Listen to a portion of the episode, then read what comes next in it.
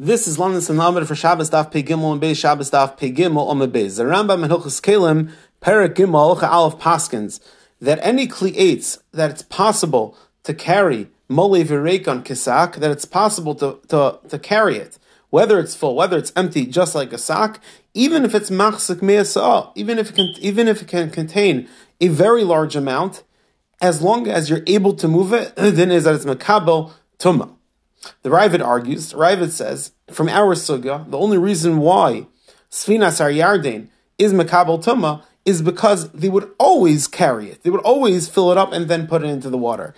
And since they always did that, that is the reason why it's mekabel tumah. However, a kli that's very, very large and only sometimes could be carried, that is not enough to mekabel tumah. So what's the machlokes? S'vara Avraham says that the Rambam and the Raavad are chelik. What is kevea the shem kli?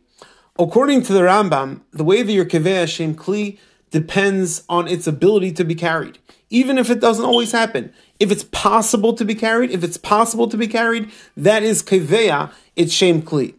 However, the Raavad learns that no, what's kevea the shem kli is the size, and therefore, if it could hold more than 40 Sa'a, then it loses shem kli. Our sugya is mechadash a new din.